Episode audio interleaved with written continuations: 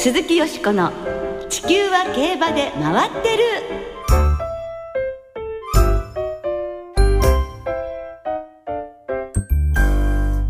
皆様こんばんは。お元気でいらっしゃいますか？鈴木よしこです。地球は競馬で回ってる。この番組では週末の重賞レースの展望や競馬界のさまざまな情報をたっぷりお届けしてまいります。今日も最後までよろしくお付き合いください。今宵ご一緒してくださるのは大関俊アナウンサーです。こんばんは大関です。よろしくお願いします。よろしくお願いいたします日曜日のね先週の日曜日ですけれども日本時間の早朝行われましたブリーダーズカップフィリーメアターフ。JRA の海外馬券発売レース第3弾だったのですがレースを制したのはイギリスからの遠征馬鉄頭力士騎乗のクイーンズトラストで日本のヌーボレコルトは残念ながら11着に敗れましたね。ちょっとブリーダーズカップの壁は高しと感じてしまうような結果ではあったんですが、はい、馬券はよく売れました。はい日曜日の朝4時台の発送だったんですが日本時間で、8億円を超える馬券の売り上げが記録されたということですね。すねまあ私も4時半には起きましたよ。でもね、なんかやっぱりいろいろね、レース見られて楽しかったですけどもね。で、先週番組にご出演いただきました海外競馬評論家の奥野陽介さんの予想ですが、バッチリでしたね。お見事だったんですね。うん、3頭挙げていただいたいただいた注目馬が1、2、3着に入りまして、3連単が3万760円。はい1番人気で4着に敗れたセブンスヘブンに関してはピークを過ぎている可能性があって危険とお話しされていました。はいもう本当にパーフェクト見事ですよね。素晴らしい。ですから私もヌーブレコルトを入れて、まあ、その予想を参考にしてなんと馬連ゲットですよ。ボックスで買いましたから。何よりも即パッドに入ってよかったという本当そういうレースでございまし早速口座の金額も増えましたね、はい、そうなんです。嬉しいですね、え次回も奥野さんの予想には注目でございますね。さて日本は今週のエリザベス女王杯から年末の有馬記念まで7週連続で G1 レースが続きます。寒さに負けず頑張りましょう。鈴木よしこの地球は競馬で回ってる。この番組は JRA 日本中央競馬会の提供でお送りします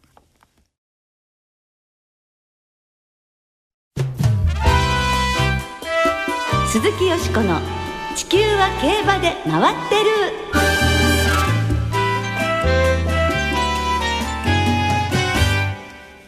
放送作家村上隆文さんに聞く本当にあったうまい話ということで今週と来週2週にわたりまして放送作家の村上隆文さんをスタジオにお迎えしてお送りいたします。村上さんは競馬の中継番組みんなの競馬をはじめジャンクスポーツ学校へ行こうなどなど多くの人気番組をこれまで担当してきました。そして JRA 地方さらにシンガポールでも馬を所有している馬主さんでもいらっしゃいます。はい。そんな村上さんが今回感動競馬場本当にあったうまい話という著書を上司されたということで本の内容出版までを丸い話などなどたっぷりお聞きしていこうと思います。はい私もこう読ませていただいたんですが、はい、一つ一つがこう一気に読めるようなエピソードばかりで、じわっとくるエピソードがいっぱいで、何か競馬コーナーというより、えー一般書のコーナーに置いてほしいなというわかります。本当にね。もちろん知らない話もありましたしでも一つ一つ短い文章なんですが思いが凝縮されて胸に染みますよね。それではご紹介いたしましょう。放送作家だけど馬主でもいらっしゃいます。村上隆文さんです。こんばんは。こんばんは。よろしくお願いします。よろしくお願いいたします。ようこそお越しくださいました。こちらこそありがとうございます。ちょうど一年前にスタジオにお越しいただきまして、えー、村上さんが競馬とどのように関わってこられたかというようなお話を伺わせていただきました。はい。ね、あれから一年でございます。そうですね。ちょうど一年ぐらいですよね。そうですね。はい、そして今回は、はい、あの今月発売になったばかりの村上さんがお書きになった感動競馬場本当にあったうまい話についてお伺いいたします。まず今回この本をお書きになったきっかけというのはどういうことだったんですか？あの僕がもう今亡くなってしまったんですけどあの松屋銀座松屋の屋上で、あのネットラジオやってまして、はい、その時にですねその番組終わりにですね一人のですね男性が名刺を持ってきてその方があのこのイーストプレッシャーの編集者の方で、えー、でこの方がその競馬のですね、はい、こういい話をまとめた本を出したいと。えー、でついてはその馬の詩でもあり、はい、その放送作家でもある村上さんにそういう話を書いてもらえないかというねオファーが突然来たんですよ。えー、その時どう思われました？いやドッキリかと思いましたね。いやねそういうのってね、えー、なんかいろいろこう書き手の方もね候補もいそうですし、えー、まあ突然本当にね来たので。うんでもともとそういう本とかねそういう文章をね出せたらいいなとは常に思ってたんで、えー、本当にそんな偶然があるのかなと思って本当にびっくりしました、うん、その後にこうお話を聞くと、そのラジオを聞いててくれたことと、はい、その前にあのギャロップでエッセイね、はい、大賞の特別賞をもらったその文章を見てなんか決めてくれたという、ね、そうですね。ギャロップのエッセイ大賞の特別賞を受賞されていらっしゃいますものね、はい、これまででも本を出されたということは？僕ないんですよね。だから放送作家と言いながら、えー、まあ、作家とね名乗っていながら、うんこう形になった本っていうのはないので、うん、台本とかありますけど、えー、だから本当にこう新鮮な気持ちで書かせてもらいましたね。つまりその放送作家っていうものとあのものを書く作家とは違うっていうことなんですよね。です、ねはい、から初めてのご本って聞くとびっくりするんですけどもまあそういうことなのかなとも思いますがではそういう初めてのねご本に取り組むにあたって、うん、執筆はどれぐらいかかったんですか？先ほどのその編集者との出会いが5月末ぐらいでうん、でそこから6789でですから4か月か4か月半とかそんな感じですね。はあ、でも4か月ぐらいで28のエピソードお書きになるというのは相当な出力ですよね。そうですね。えー、これまあ28になりましたけど、もともともうちょっと多めにね書いて、うん、で編集者とやり取りしてっていうのがあって、で毎週こう2つずつ書いてくださいっていう、それで締め切りがあってチェックしてってのを進めてったんで。えー書いたんですけど、まあ、途中どうしてもこう出遅れまして、はい、かなりけあの編集者の方からの、はい、はい、そうです。なんか一馬身遅れてますよっていうメールが 来て最大4馬身ぐらい遅れたんですけど。はい。最後は、えー、あの最後の直線に期待してますっていう言葉ですね。オエルジョッキーですね編集者さん。そうなんですよ。はい。でもそういうふうに書いてくださるとなんかやる気出ますよね。そうですね。あの本当に急いでくださいって言われるよね。ねそろそろいい加減してくださいって彼最後の直線ですよ。はいはいそうですね。もう九月はもう最後長い直線でしたね。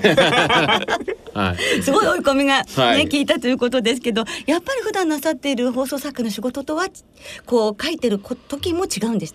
そうですね。まあ全然やはりその形としてのそのなんですかね文章の作り方とかも多少違いますし、うん、まあそれでも自分らしさを出すためにねなるべくその本来書いてる普段書いてることを本にね投影する形では、あの書いてみたんですけどまあ実際にこう文章でもう一回直してねゲラの形にするとあこういうことがそのね放送作家として書いたことと文章にした形とは違うんだっていうので結構修正した部分はありましたね。ああなるほど、はい、放送作家の時ですと例えば VTR に合わせて、はい、何十秒と決められたかどうか気になってそれがオンエアされるとまあそれでそうですね、まあ、うん、済むと点ですか終わるあとまあやはりこう映像が僕らはテレビなんで、えー、映像があると、えー、その言葉が足りなくても全然っていうかね言葉がもうフォローするものですけどこれ100%言葉がね、えー、あのこうね紡ぎ出すものなので、うん、そこで結構その差があここが足りないんだとかそういうのはねあの感じましたね、えーはい、活字として残るっていうところがねまた違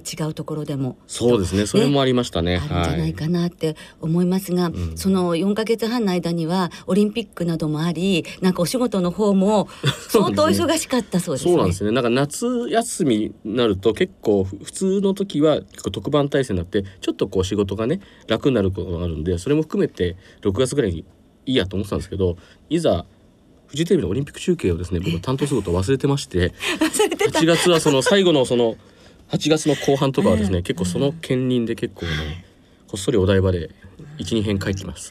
それね、はい、まあ本当地球の裏側でのオリンピックだったのでまたさらに大変なところもね。ねはい、昼と夜が完全に入れ替わっちゃうような生活だったんですそうなんですよね。はい、まあそんな中で本当にあのね、えー、心を込めてお書きくださった本ですけれども、どんな方に読んでいただきたいと思って、えー、こう心にあるいは頭に描いてお書きになったんでしょう？まあ、もちろん競馬ファンの、ね、方には読んでもらいたいんですが、あのまあ、それも含めですねその割とその名馬物語というよりも割とこう、ね、いいエピソードをね集めたものなので本当にこう競馬を知らない方でも楽しめるように特になんか編集者の方はこう女性に読んでもらって競馬って素敵だねって思われるような本を作りましょうって言われて、まあ、それを目指して、えー、書いてみました。タイトルがこう、淀に響いた日本一の歌声北三ブラックと北島三郎。騎馬隊を見守る一人の女性の夢東証シロッコと上坂由香などなどこの28の短編で構成されているんですがこれを収録しようというエピソードはどんな風に選んだんですか？僕の中でその実際にこう直接ねあの馬主もやってるのでこう知ってる方々のこういい話をなるべくこの世の中に出していきたいなということがあってそういう方々とこうね相談しながらとかまあ取材とまではね行きませんけどこうお会いした時にこういう話をしたいんですけどいいですかっていう話を中心にあのこの中に収めてますねはい。ね、ですからまあ残念ながら先ほどねあの28だけじゃなくて、うん、もう少したくさんお書きになった、ね、ということなので、はい、まあ、本に載らなかったエピソードもあると思うのですが、うん、そのあたりはあのなんで28じゃなくてもっと全部載せたかったって いうところは、まあ、28っていうのもねそうですね。何か意味がおありでしょうか、うん、これなんかね編集者の方が割と一番最初の時に28本書いてくださいって言われたんですよ。はい、でなんで30じゃないんだろうと思ったんですけど でもまあ僕は本に関して素人なので28になんか意味があるんだろうなと思って疑問も抱かずですね書いたんですけどいざ本出すとみんなからなぜ28なんだって言われてですね その答えを持ってないっていうところですね今度考えておきますけど。でもまあはい28のこのエピソードに入らなかったものもね確かにね、っていう話をした時は、じゃあ第2弾をね頑張って書けるように、やりましょうねって言われたんで、えー、それはそれでいいかなと、はい、ですから編集者さんの方にやっぱりね続編があるとまだ書き溜めてるものがあるんですよっていうことですよね。その中でやっぱ28っていうのも大変だったんじゃないかと思うんですね絞るのが。そうですね。どういうことに重きを置いて、はい、あのこういうこの話にしようこの話にしようって決めていかれたのでしょう。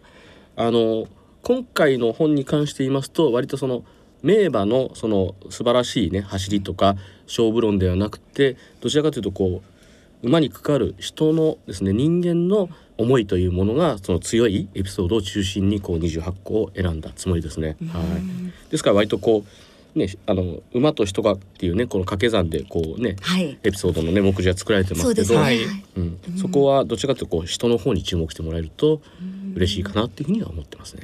はい。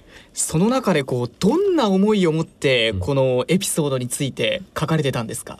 これはまあ本当にその人のしたことはですねその例えば競馬に関していろんな方がいろんな形で関わっててそれがその実際にまあどうしてもレースだけ見てるとねその辺が伝わってこないっていうものがあのあその中にはこういう方々がこういう思いであるいはこういう行動してたんだっていうことをですね具体的にこう見てもらうとその競馬ファンももちろん知らない方もねその辺を楽しんでもらえるかなっていう気持ちで書きましたね。はい。ですからね、そこに寄せる村上さんの気持ちっていうのももちろんあるわけですもんね。そうですね。何かこう実況するときにいろんな思いが詰まってるんだなって思って目の前のレース実況しなきゃって今思うようになりましたね。ああ、それは嬉しいですよね。ねはい。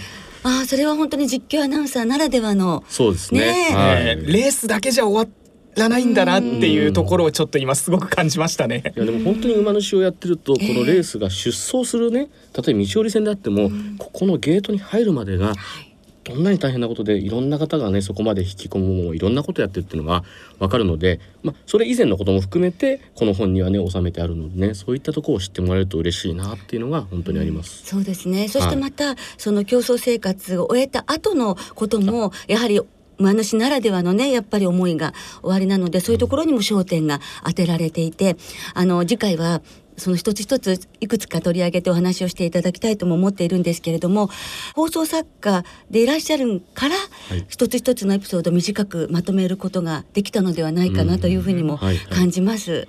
あのそうですね。なんか文章的には、主にこうナレーションとか台本ってこう短い言葉でなおかつこの分かりやすい言葉で、えー、用意するっていうのがずっとやってきたことなのでそれをこのいわゆるそのあまり花瓶に飾り付けないでだけどまあちゃんとこう構成として見やすくするっていうね、うん、そういうことは相当意識して書いたつもりですけどね。はい。とても読みやすいですよね。はい。はい。というところで今日は時間が来てしまったんですね、はいまだまだ聞きたい話はいっぱいあるんですけれど、いえいえそうですね、えー続きは来週お届けいたします来週もぜひよろしくお願いいたはい、します、よろしくお願いします。今日はどうもありがとうござありいました鈴木よしこの地球は競馬で回ってる。ここからは週末に行われる重賞を展望していきます。よしこさんはい。先週、はい。KO 杯2歳ステークス。モンドキャンの本命と。はい。ね。一応単勝だけ当たってよかったです。いやいや おめでとうございます。ありがとうございます。冴えてますね。いやありがとうございます。この先もね楽しみですよね。はい。今週も頑張ります。そして今週ははい。重賞がいっぱいあります、ええ。まず土曜日に東京で武蔵野ステークス。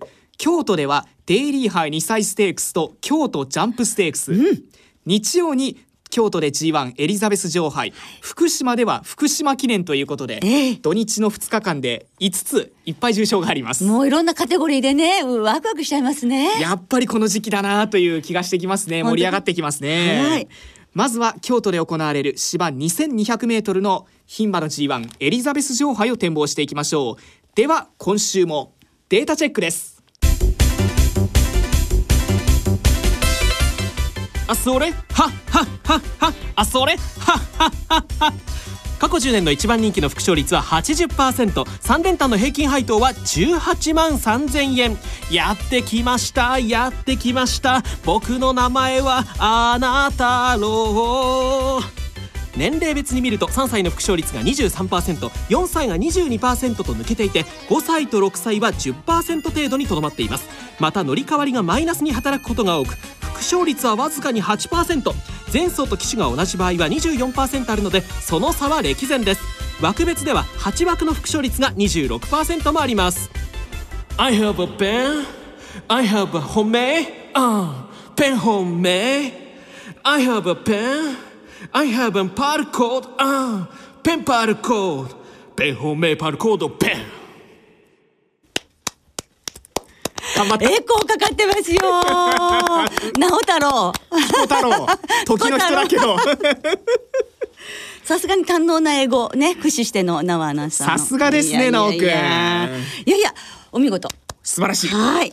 エリザベス女王杯、えー日曜日に行われますが、はい。11日金曜日の正午の時点で京都の天候は晴れです、はい。芝が涼でダートがやや重えーエリザベス女王杯当日日曜は晴れ時々曇りという予報が出ています。土曜日は晴れという予報だそうですね、なんか暖かくなるそうですね。助かりますねはい京都に行く身としては。あ実況ですもんね。頑張ります、はい。さてよしこさんエリザベス女王杯。はい。どんな今年は狙いでしょう？はい、やはりですね、マリア・ライトの実績、なんて言ってもドラメンテ破って宝塚記念制覇ですからね、なんかこう、ちょっと落ち着きすぎちゃったところがあるということだったんですが、それを前向きな気持ちにということで、もうその追い切りを見てると、本当首が前へ前へと動いてるし、もうもちろん肌はピカピカですので、大丈夫じゃないかと信じてマリア・ライト本命です。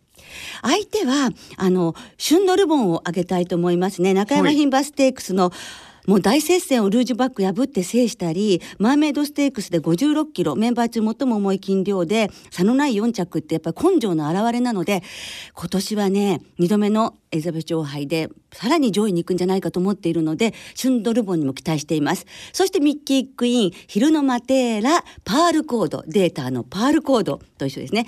でその5頭にマリアライトからミッキー・クイーン、ね、の1番。4番8番10番15番に生まれんで流したいと思います。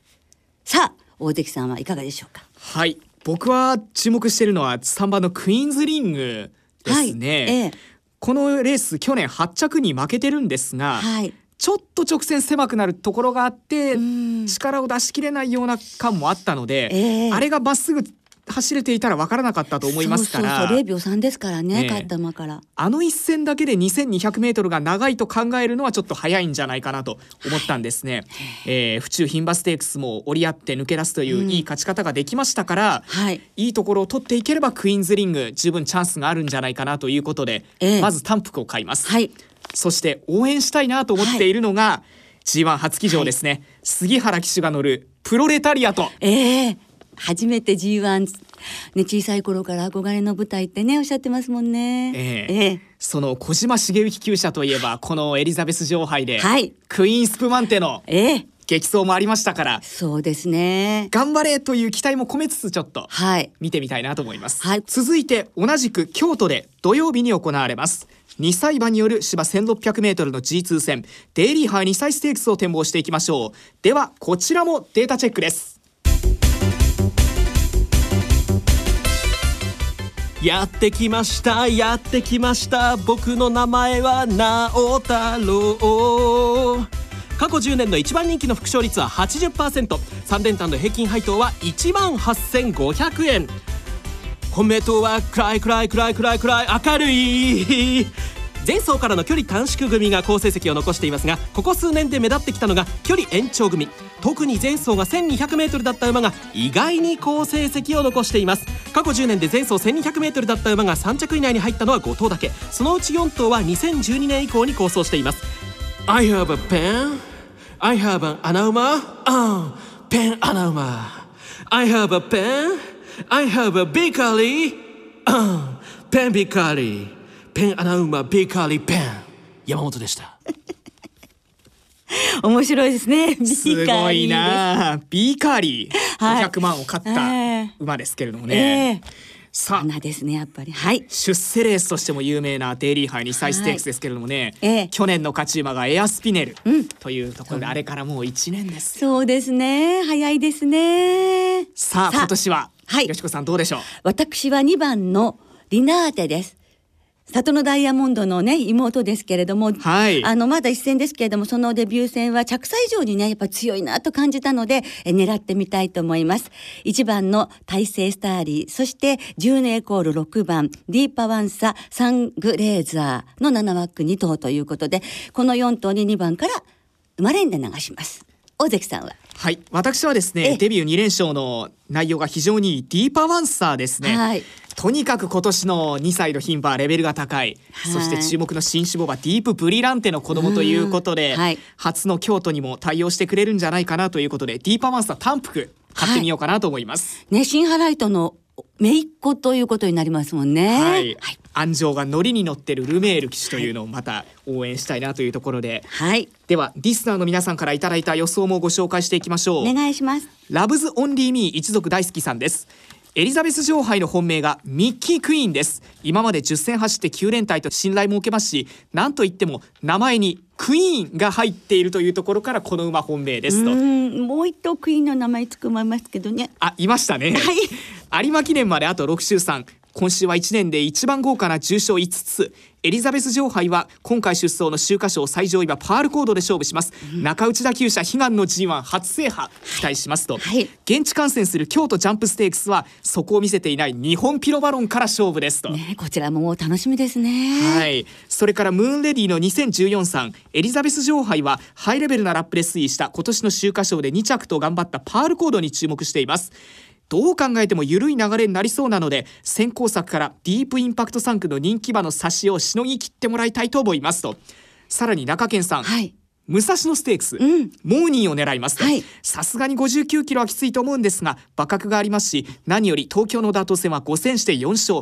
ここで大崩れすることはないと見ていますと。はい。まあいろいろなねレースへのねこう予想や思いを寄せていただきましてね。やっぱありがたいり今ですね。週は皆さんも今週はね本当にこう思い寄せてくださってるのがわかりますよね。楽しみですよね。え来週は G1 マイルチャンピオンシップ東京スポーツ杯2歳ステークスの展望を中心にお届けいたします。お聞きの皆さんの予想もぜひ教えてくださいね。お待ちしています。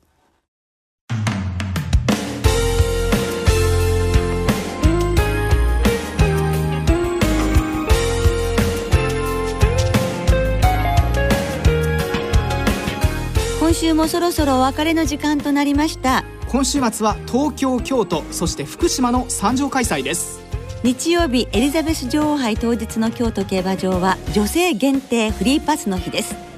女性の入場料が無料となります。そしてその日曜の京都は女性の先着1600人にエリザベス女王杯の枠色抽選券を配布します。エリザベス女王杯で1着になった馬の枠の色と同じ色のカードを持っている人に商品がプレゼントされます。そしてこの日はタレントのドーキンズエリナさんと芸人のヒゲ男爵さんが来場。